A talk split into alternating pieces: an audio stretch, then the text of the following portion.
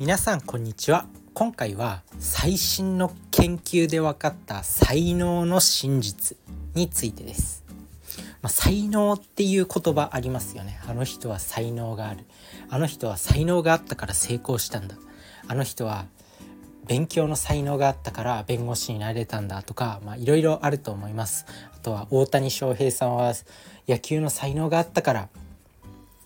まあ、あんなに活躍できるんだとかね、まあ、スポーツ勉強あらゆる面で才能っていう言葉聞きますよね。まあ、そんな才能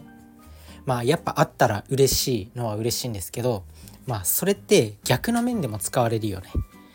もう僕には才能がないから何やってもダメなんだとか、まあ、そういった方向にも使われたりするこの恐ろしい言葉である才能ね。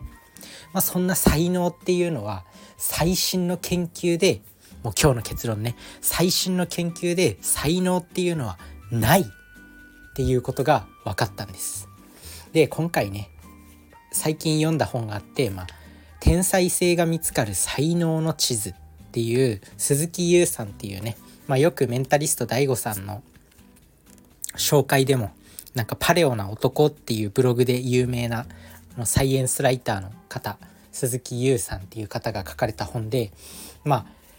まとめるとねこの本も詳しく見ればいろいろ書いてあるんだけどまとめると要約するとどうやら才能はないらしい。あらゆる場面でもういろんな要素が合わさってなんかそういう才能めいたものとかが発揮されるから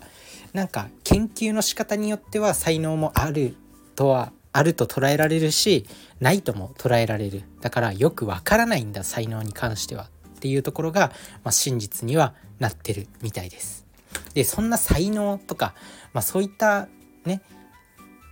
ものがある中でどうやってその自分の長所というかそういったものを生かしていけばいいのか、まあ、才能って呼ばれるものはないけど、まあ、あらゆる環境の要因とか遺伝の要因とかでもう本当に目まぐるしく変わってくるんでまあ、特にこう才能っていうものはないんですけど自分に備わった、まあ、いいこの能力は他の人よりも高いかもしれないなっていうばらつきはあるみたいなんですよ。でそのね自分自身のその能力をどうやって生かしていくと、まあ、そういった才能をめいたものを一番発揮してこう人生を楽しんでいけるのかっていうとね、今日のこの本の中で一番伝えたい部分になりますね。それが、まあ、自分の能力をしっかりと分析してそのその能力を発揮できる環境に行くっていうことですね。まあ、よくこうなんか環境で人は変わるって言うじゃないですか。まあ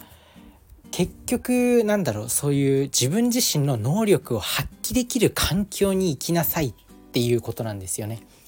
それがやっぱこの本を要約するとまあ一言で要約すると、まあ、そういった内容になるのかなと思います。まあ例えばね、まあ、DJ 社長、まあ、自分自身のこのポッドキャストの中でもよく例に出す DJ 社長。DJ 社長って朝全然起きれないらしいんですよ。で学校にも毎回遅刻してたと。でまあそういう人がサラリーマンなんてできるわけないんですよ。朝9時出社してまあ毎日決まった時間に仕事してみたいなことができるわけないから、まあ、DJ 社長は、まあ、社長っていう立場。社長っていうまあ別に時間関係なくてもとりあえず仕事すればいいよねみたいな環境に、まあ、自らまあ、必然的にそうなったのか自分から進んでそうなったのか、まあ、は分からないんですけどそういう環境が合ってるんですよ。まあ、自分の力を発揮できてるっていうことですね。まあ、そういったなんだろう自分の能力が一番発揮できるところあと例えばスティーブ・ジョブズさんいますよね。まあなんだろうこう自分自身のこだわりがものすごく強くて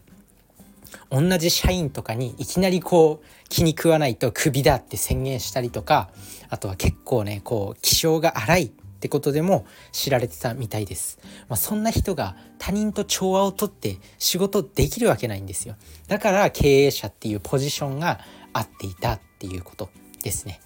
あとはまあいろいろあると思うんですけど例えば目立つのがあんまり得意じゃないけど他人と調和してこうやって生活するのはものすごく好きとか、まあ、そういったことが人よりも得意っていう人は、まあ、コミュニケーション力を活かせる仕事とかが向いてますよね。なんだろうこう一人のなんか独裁者みたいな経営者を支える、まあ、右腕みたいな存在にはすごく才能をきらめかせてこう仕事したりすることができるかもしれない。まあ、だから要は自分の能力をしっかりと分析してそれがどこで活かせるのかあとはどういった場面で活かせるのかっていうのをしっかりと分析することそしてそれを生かすことが大事だ大事みたいです同じ営業の仕事とかでも変わってくる同じ会社でも同じ会社で例えば、まあ、ものすごいこう説明はうまいけどなんかこう営業成績はそんなに良くないっていう人がいたりするかもしれないですよね。あとは営業成績はいいけどなんか説明がどうも下手くそみたいな人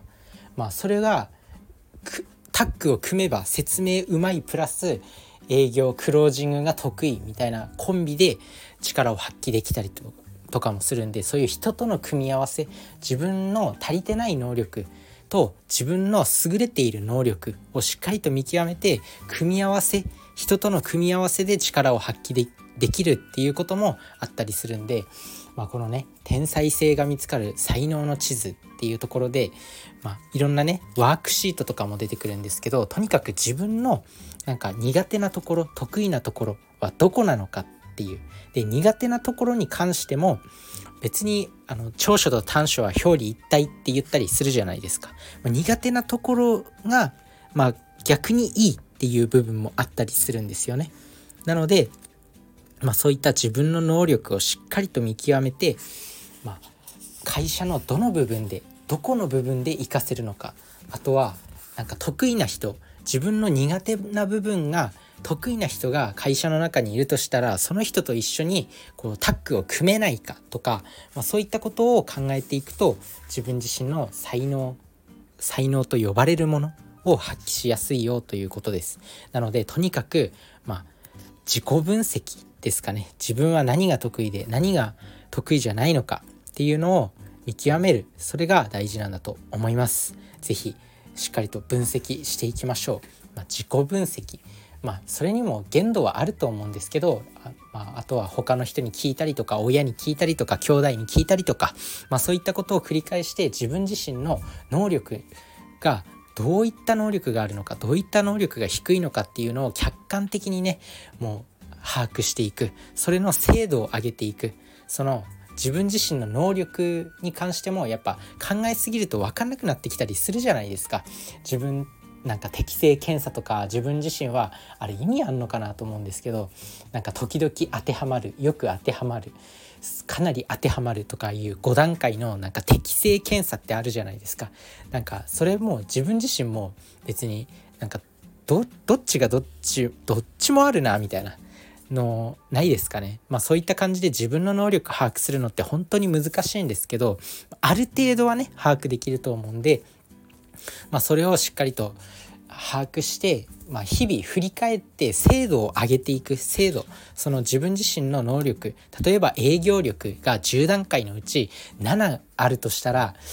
まあ、例えばあやっぱりもう一回ちょっと精度を上げて分析したら8あったなみたいな。まあ、そんな感じで分析して精度を上げていくっていう作業も非常に重要になってくるのかなと思います。まあ、今回のね紹介したこの天才性が見つかる才能の地図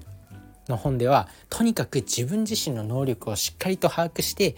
それがどこで活かせるのかっていうのを分析していきましょうということでした。是非やってみてください。それじゃあねバイバーイ